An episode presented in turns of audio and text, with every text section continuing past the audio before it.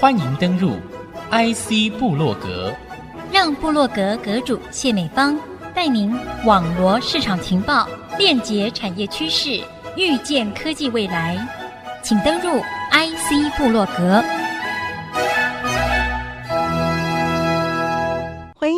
友再度收听 IC 部落格，我是阁主谢美芳。那么今天要和听众朋友在频道当中呢，介绍最新的资安情势，以及疫后趋缓的情况之下，我们有哪些新的资料保护的策略可以继续的来进行呢？节目当中和听众朋友分享的就是我们的 Vim Software 台湾区资深技术顾问吕伯宏 Tony，Tony 欢迎你来。OK，谢谢美芳姐，谢谢线上的听众朋友们，我是 Veeam Software 的技术顾问，我是 Tony 吕伯宏。上一季哦，我们曾经在节目当中哦，听你分享到有一些层出不穷发生的资安情势啊、哦，是有一些新的一些变化。我知道你们在九月十二号会扩大举办一个论坛。特别也是针对疫后资安最新的一些发展，以及一些应对的应变策略啦，跟做法啦，继续来深入讨论哦。我想一定有一些他思考的价值哦。在这个论坛里头，我们可能会有一些新的一些亮点，要让大家特别注意的。来，先介绍一下这个论坛。OK，今年的九月十二号，我们会举办一个 VNON 的这个论坛。那事实上，VNON 这个论坛呢，我们在应该四年前，我们曾经举办过。后来就是因为疫情的关系，就中断了三年。今年就重新去举办这样的一个论坛活动。因为疫情的这一段时间，还有加上呃，recentware 的这种所以勒索软体攻击的这种事件的关系之下，这一次的论坛里面，其实我们就会针对几个主要的方向。第一个就是有关于资安的部分，ransomware 的攻击，如何确保我们的资料在经过保护之后，万一真的有一天被勒索软体攻击的时候，被这些骇客攻击的时候，我的资料能够完整的被保存下来，然后可以进行所谓的回复的动作。不要让这些所谓骇客勒索得逞，在这样的一个机制之下，我们应该怎么去做？我们会在这个论坛里面跟大家分享一些案例，哦，实际的案例，然后去跟大家做一个介绍。当然，另外除此之外，针对于像容器化这个议题，现在越来越多企业跟组织，因为他们需要一些快速的一些开发工具，他们开始去使用所谓的 Kubernetes K8s 这样的一个开发平台。这个的架构跟以往我们所遇到的这些所谓的环境跟架构是完全不一样的，所以它的所谓的资料保护的这个机制呢，也完全不一样。所以我们也会借论坛的一个机会，介绍说明这样的一个环境之下，我们应该怎么去做好所谓的资料保护。否则辛辛苦苦开发出来的资料跟程式，结果因为一个不小心，或者是因为你没有做好备份机制，而造成一个所谓的遗失也好、损坏也好，那就非常的可惜了。当然，另外还有一个重点是在于所谓的 M 三六五，这个也是因为在整个疫情过程，我相信大家因为没办法出门的关系，所以会大量去使用所谓的线上的一些活动，开会也好，或者是将资料放到云端上面去，跟其他的同事也好去做一个分享的动作，造成我们针对所谓的云端 SaaS 服务这样的一个东西利用率越来越高。那这些资料我们放在云端，难道就真的完全安全吗？当然，安全机制我们一定要做，但是最后我们的所谓的资料保护机制也一定要完成，否则一样，你不管今天放在你们家的资料中心的资料也好，或者放在云端的平台上面的资料也好，其实这些资料都是我们最宝贵的东西，都是我们辛辛苦苦产生出来的、收集来的资讯。那一旦被破坏了，这绝对不是我们愿意看到的。好，所以我们也会针对像这样的 SaaS 服务，尤其像 M 三六五环境。里面所储存的资料，我们怎么样去做到它最好的一个所谓的保护措施，确保不会被任意的恶意破坏，造成我们的损失。M 三六五听得出来是每天的这个必要的保存动作，是对不对？这个是很重要的一个基本盘的做法。那你们也另外推出了全套的这个方案，可以在这个论坛里头去深入的讨论，没错，对不对？其实我觉得资安的问题，它是一个产业链一挂的。你知道有一些共同的合作伙伴可以在这里头去共同去打造一个比较坚若磐石的一个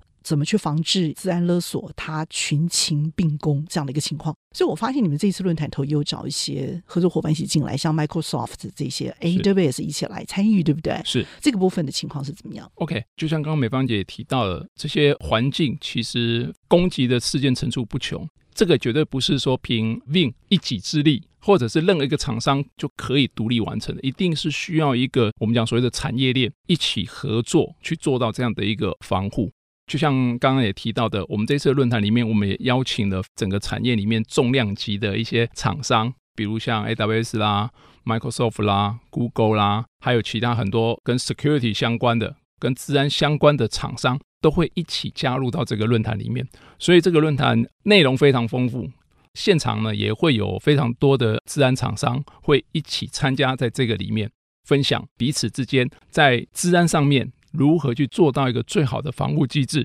提供给我们所有的人？我们就是要变成一个群聚的效应。其实，资安的群聚业者啊，这里头会提供一个更好的一个隐形的产业链的力量出来。其实，治安这个问题哦，我们经常就是你发生了才知道它的存在。那这件事情怎么在一开始的时候就把它防堵做到比较好，甚至是最好滴水不漏？看不到的地方，你怎么去做这个治安？所以，我疫后这段时间，你们发现有些什么回不去疫情前的这些治安的保护做法跟策略是可以保存下来的。治安防护就是要在看不到的地方能够做到好啊。我如果看不到，我还能够做到更好的话，我觉得这个在疫后反而可以保护更多的企业的治安的做法。并在那段时间有观察到什么新的现象？基本上是这样子，因为疫情的关系，那必须说很多所谓的呃商业活动也好，都从原本的实体接触改成很多变成所谓的线上接触，甚至是会利用所谓的刚刚梅芳姐讲到一个云端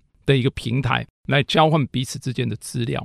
那在疫情之前，其实大家觉得，哎，这个部分应该还算蛮安全的，毕竟能够提供所谓的云端服务的这些都是大厂。啊，他们本身一定有独到的一些能力去做好所谓的资安的保护，所以大家也很放心的把资料放上去。但是在疫情的这段时间，其实我们发现到一件事情，就是这些所谓的骇客攻击，它也进入了一个另外一个层级的攻击的手法。我不知道大家有没有听过所谓的 ransomware service，就是勒索软体及服务这样一个东西。在整个网络上，它也有提供这样的一个勒索软体服务。所以，勒索软体服务的意思是，你只要付钱给我，我有个网站，我有个平台，我帮你去攻击别人。哦，它也发展到这个情况，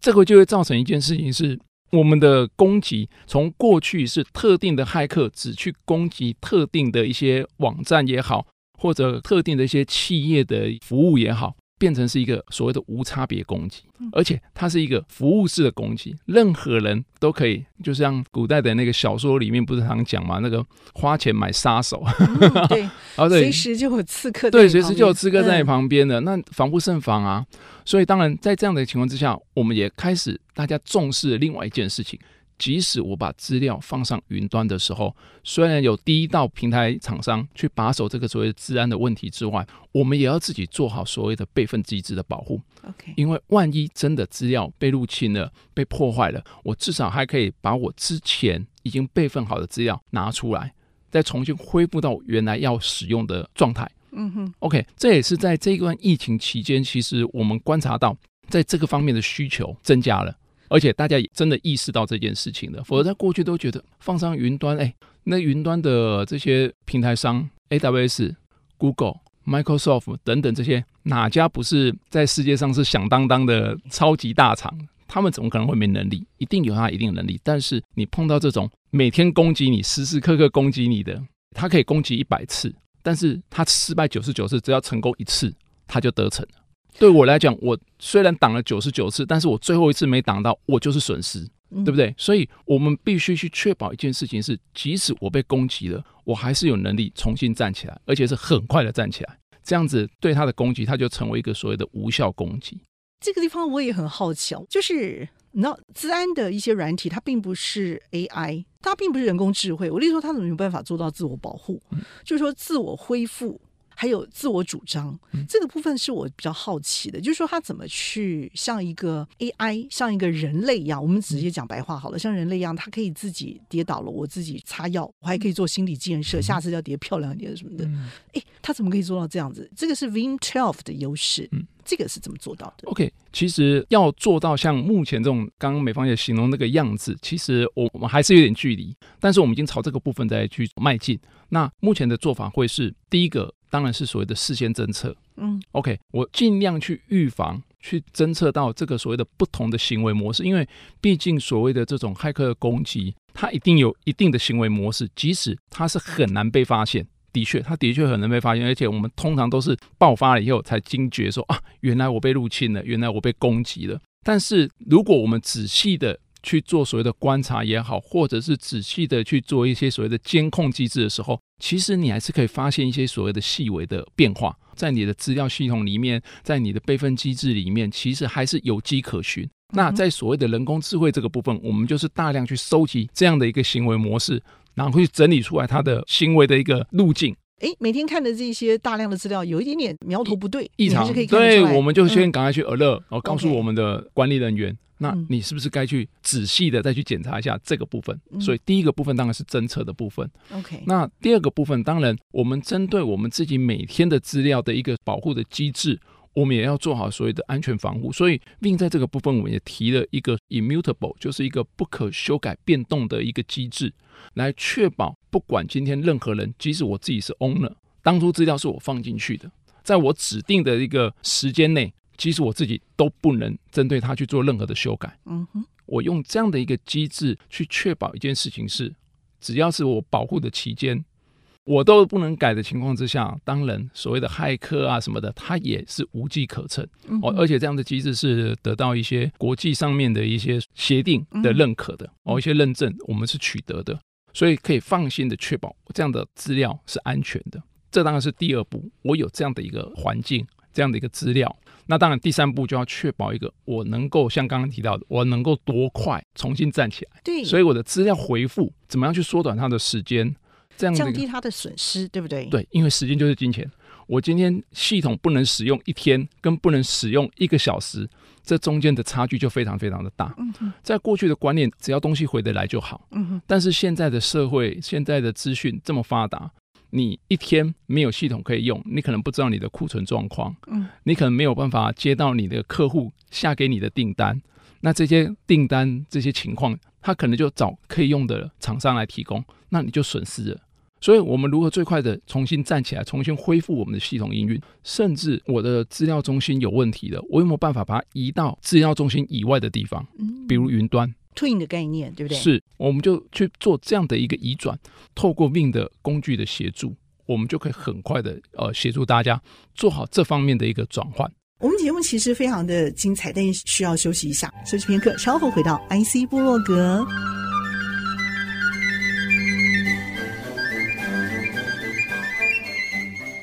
欢迎你再度回到 IC 部落格。那么今天和听众朋友透过我们 Veeam Software 台湾区资深技术顾问吕博宏介绍最新的资安情势。那我现在可不可以考你一个小题目啊？就是说用一些实际发生的一些案例，比如说你们曾经接受到了一些资安勒索啊，类似的这些事件，来说明你们是怎么样挽救回来，开始做这个资料的自我修复。几个月前呢、啊，接过一个 case，当然是我们某个客户告诉我们说，哎，不好意思。我们家似乎有点问题，哦，我们的资料、我们的环境似乎被所谓的骇客攻击了。我们现在需要去做系统的恢复的动作，那来询问我们说可以怎么去做。当然，我们这时候就确认他的状况，因为第一个你一定要先确认你们到底是目前的状况是怎么样。你的资料中心还有环境还有机器可用吗？还是没有机器可用？那这个很重要。如果有，那你能不能确保它是干净的？哦，因为骇客入侵进来，它一定会潜藏在某些地方。你到底有没有清干净？这是第一个。那第二个，你们的环境有没有办法移转到云端上面去？OK，你们在云端有没有空间可以使用？骇客所谓的勒索软体的这些入侵，它其实都是会潜伏一段时间，不会是今天马上打你，马上让你发作。它都是潜伏一段时间，等它所有东西部署完的时候一起发作，嗯，然后让你措手不及，让你连挽救的机会都没有。所以第一件事情，这也是我们一直在跟我们所有的资讯业的，好，或者说所有的企业，去一直在告诉他们一件事情是：第一，备份是一定要做的事情，因为我们前端的资讯治安做的再好的防护，总有一个漏洞，总有一天会有一个可能很不起眼的漏洞产生出来。或许在过去它不叫漏洞，但是今天因为骇客的攻击手法提升了，这个原本不是漏洞变成漏洞。OK，那在这种情况之下，他一旦钻进来了，你怎么办？Okay, 所以你们说资安的威胁是攻其不备，这是备份的备，对不对？当然，当然就攻其不备。你有准备的话就不会被攻击。对，你有备，他就没办法了。嗯、那他能攻击的，就是因为攻击，因为你没有备份。哦，所以一直在跟大家提倡的是说，备份你一定要做。问题是要做到什么样的一个程度？我也常讲一件事情，我们常讲备份、备份、备份，其实真正的重点是还原。哦，你备份备了半天，结果不能够还原的话，嗯、那这个备份等于无效，白做，呃，白做了。所以重点在还原。那还原又有分一般的还原，还是一个所谓的快速的还原。那你要还原，你也要确定你有东西可以还原才有办法嘛。所以我们常讲，第一个你要做备份，第二个你的备份资料必须是安全的，不会被破坏的。第三个，有了这个资料以后，你还得确认这个备份资料是可以被还原的。像我刚刚提到那个例子，就是哎，我们就先确认他有没有做到这些动作，有的话，接下来我们才可以告诉他说，OK，接下来你可以去选择第一个，因为你的环境你确保是干净的情况之下，我就可以将资料做还原到你原来的地方，重新开始，或者是你没办法确定你的环境是干净的，那我们就会建议你，那你是不是再多花一点点时间，将资料还原到云端上面去？因为毕竟云端跟你的地端本身一开始是不会有连接的。所以，即使被攻击的话，也是你的地端资料中心损毁了。云端不在你家，这是在云上面，对不对？是在这个所谓的云端供应平台商上面的。那这时候，它环境基本上是安全的。那这时候，我们是不是可以将我们的资料还原到云端上面去？对，所以我们可以利用这样的一个机制，利用 Veeam 这样的一个特性，我们可以很容易的帮我们的资料原本是低端的东西，但是我因为紧急状况，因为环境不 ready，所以我将你直接还原到。云端上面去，今天不管是 AWS、Google 或者是呃 Microsoft 的 Azure 这三大公云平台，我们都有能力跟现成的，不是说还要再去做什么样的很多动作才能完成，直接将你还原到云端上面去，在云端上面重新将你的系统环境建立起来，让我们的使用者可以重新做使用。这个例子就告诉我们。我们这个客户呢，他其实就花了一点时间啊。当然，这个时间是必须，因为它的损坏太庞大了，不是只有一台机器、两台机器。因为像这样的攻击，一旦有问题，一定是整个系统、整间公司所有这些重要东西都不能动。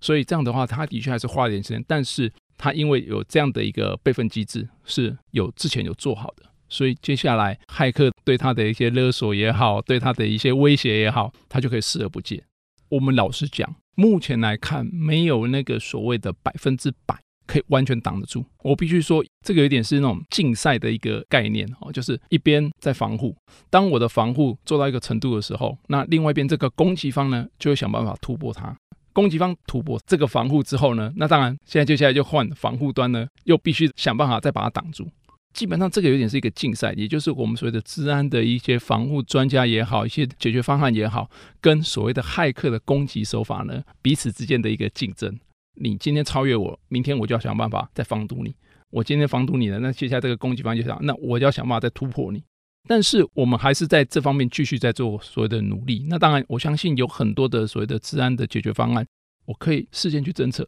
事先去察觉它的一些微小的变化。那当然，这个部分是大家一直在努力的一个方向。除了这方面的努力必须持续下去之外，在后面的如何去确保，万一真的被攻击了，我如何不受它的威胁？那这个部分就要靠资料保护，靠资料的一个所谓的备份与还原的一个机制的一个完善。你做的越完善，即使万一真的哪天挡了九十九九次，那个最后一次没挡住的，我还是不用受它的威胁。就像回到我们治安系统的这条无形的链就发挥作用了，前面有人挡，后面有人去做一个补救的措施，然后让我们整个环境能够不受这种威胁。即使我前面漏了，我后面还是帮你补上了。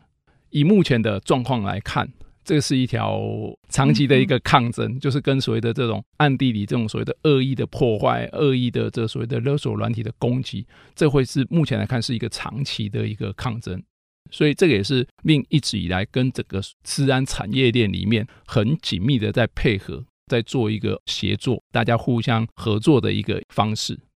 刚刚的 report 里面的所谓的魔力象限，针对于所有资料保护解决方案厂商做的一个评比哦，我们属于在这一类里面的一个评比里面。那我们已经连续六年是在所谓的领导象限哦，六年六年在领导象限。那其中的最近这三年是在所谓的最高执行力。何谓最高执行力？基本上它这个评比是有一个轴线的，一个是针对你的功能性，是不是做得非常的好，或者是做的非常的先进哦，这是一个一条线。那另外一个是所谓的执行力，那这个执行力的意思是说，使用的人对于你这样的一个功能，到底有没有去使用？对，都我的这些功能做出来了，那这些功能是不是适合大家去做使用？我们是综合这两项，但是在最高的。多放一点病毒进去，不就让你的绩效比较高吗？当然不是啦，我是开玩笑的。当然当然了解，就是说怎么去验证这个绩效是高的。哦，当然这个不要发生事情啊。哦，这个部分当然是以刚刚的他们本身，他们是一个呃第三方的一个机构，他们是专门在调查这个东西。这个部分他们有他们一定的一个验证机制调查，也许他是跟所谓的企业主访谈。那也许他们也会有跟一些所谓的第三方的一些实验单位，将这些软体拿去做一些验证测试。也许就是真的，就像你讲的，可能放在一个呃封闭环境里面，然后实施一些所谓的病毒攻击啊、勒索攻击啦、做一些破坏，看你可不可以在时间内也好，或者说你的还原的完整性怎么样。当然，他们会有一定的机制去评比这个部分。我们是综合这两样功能性跟所谓的可用性执行的部分。我们是综合起来，我们在最高执行力的部分，也就是我们的产品不止叫好，也叫做。我们投了很多的资源做这些东西。我们针对市场上现在正需要些什么东西，或者是未来即将需要的东西，我们就会提前去推出，告诉我们的企业也好，组织也好，可以从这个方面去走。所以，我们也开始在带领这个产业。往我们已经预先研究出来的一些呃方向，好像我们每年我们自己本身并自己本身都会去做这方面的一个研究，然后也都会提供这些研究报告出来分享给所有的人。所以你可以在每年的年初的时候，其实我们都会有一个趋势报告，比如说像我们年初就发了一个二零二三年的趋势报告，告诉你未来的这些所谓的资料保护也好，或者是这些所谓的治安的一些攻击也好，它会往哪个方向走。而我们应该去准备哪些机制来做这样的一个反馈？哦，也就呼应到刚刚梅芳姐你开始提到的，我怎么提前去做这样的防御？你总不能每次挨打了以后才知道痛，才知道说要去擦药，嗯，这其实都是晚的。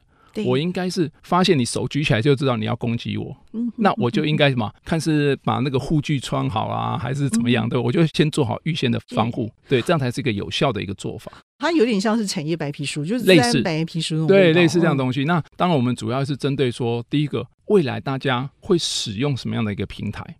这是第一个很重要的，你东西要放在哪嘛？那第二个，这个平台调查出来之后，里面的有些报告里面的资料就会开始去告诉大家，那你既然使用这样的一个平台，使用这样的一个架构，比如说像二零二三云端的平台用的越来越多，但是大家不要害怕的是，有人会觉得说啊，那是不是以后就没有地端的资料中心呢？不是，我们的趋势看出来，日后就是一半在云，一半在地，地端的资料不会消失，所以混合云会是现在最新的趋势，对不对？是，没错，就是混合云。好、这个混合云的架构不会消失，而且是目前这几年来看，它就是这个趋势走。你要怎么去做资料保护？云地都要做，甚至云的东西要能够下得了地，嗯、地的东西也要能够上得了云。大家还会有提供另外一个想法是，那云跟云之间，我可不可以做转换？讲句比较不好意思的话，就是哎，原本在 A 厂商的平台上面的东西，那我今天因为 B 厂商 B 平台提供更好的条件给我说，那我是不是有机会去做这样方面的移转？好，还是我会被限制住？那这个也就呼应到我们在我们今年的 V 十二的产品里面，即将哎对 V 十二 A，底可能是 A 哦，对对，接下来可能是十三的，OK，我不讲，对，因为我们年初有个 V 十二的版本认取了，预计年底应该会有个十二 A。当然，十二 A 就会针对一些加强的部分，还有一些新增的一些功能，会加入到这一个版本里面来。嗯、那当然，这个部分也会在我们 WinOn 九月十二号这一个活动里面，会跟大家介绍增加了哪些亮点。这边先卖个关子，哈哈，希望呢九月十二号的时候，呃，大家能够来参加这样的一个活动。那到时候我们会再提出一些更详细的一些说明给大家了解。那就会针对这方面整个趋势平台。架构还有你所需要的功能，都会再透露出来给大家。除了这些所谓的治安勒索以外，当然还有所谓的 M 三六这种所谓的 SaaS 服务，怎么去做好一个完整的一个保护？因为到目前来讲，还有很多的厂商忽略的一件事情是，今天他使用了 SaaS 服务，那当然，SaaS 服务是云端平台厂商提供的一些服务，但这些服务所产生出来的这些资料，其实都是我们使用者去使用后所产生出来，然后也放在云端平台上。其实大家疏忽的地方就是，这些资料虽然在云端平台上，但是这些平台的供应商，他其实一开始都告诉你一件事情：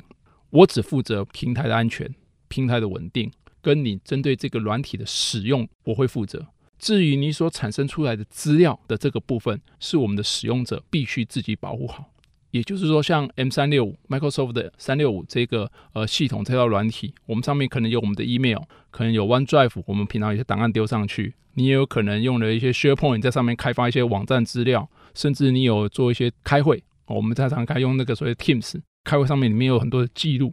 这些东西的所产生出来的资料，其实平台供应商是不会去帮你做好所谓的备份的。你掉了就掉了，你删了就删了，就没有了。那你日后再去找这些资料的时候，你是完全找不到。尤其是 email，一个不小心或不注意，资料删了，你想要再找回来，一旦过了时间，它是完全找不回来的。你想找回来，只剩一个途径，你平常要自己做好备份。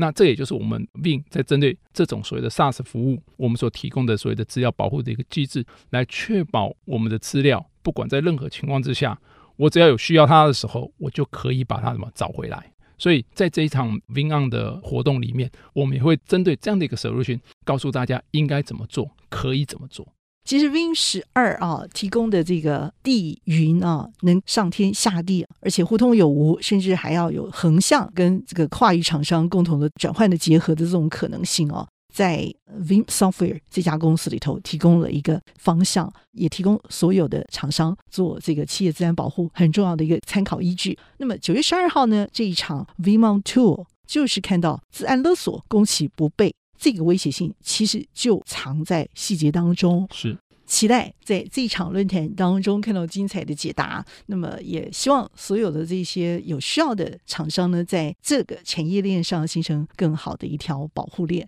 今天非常的谢谢我们的 Win Software 台湾区资深技术顾问吕博宏 Tony 精彩的分享，谢谢谢谢大家。IC 部落格，我是谢美芳，在频道上和大家 say goodbye，拜拜。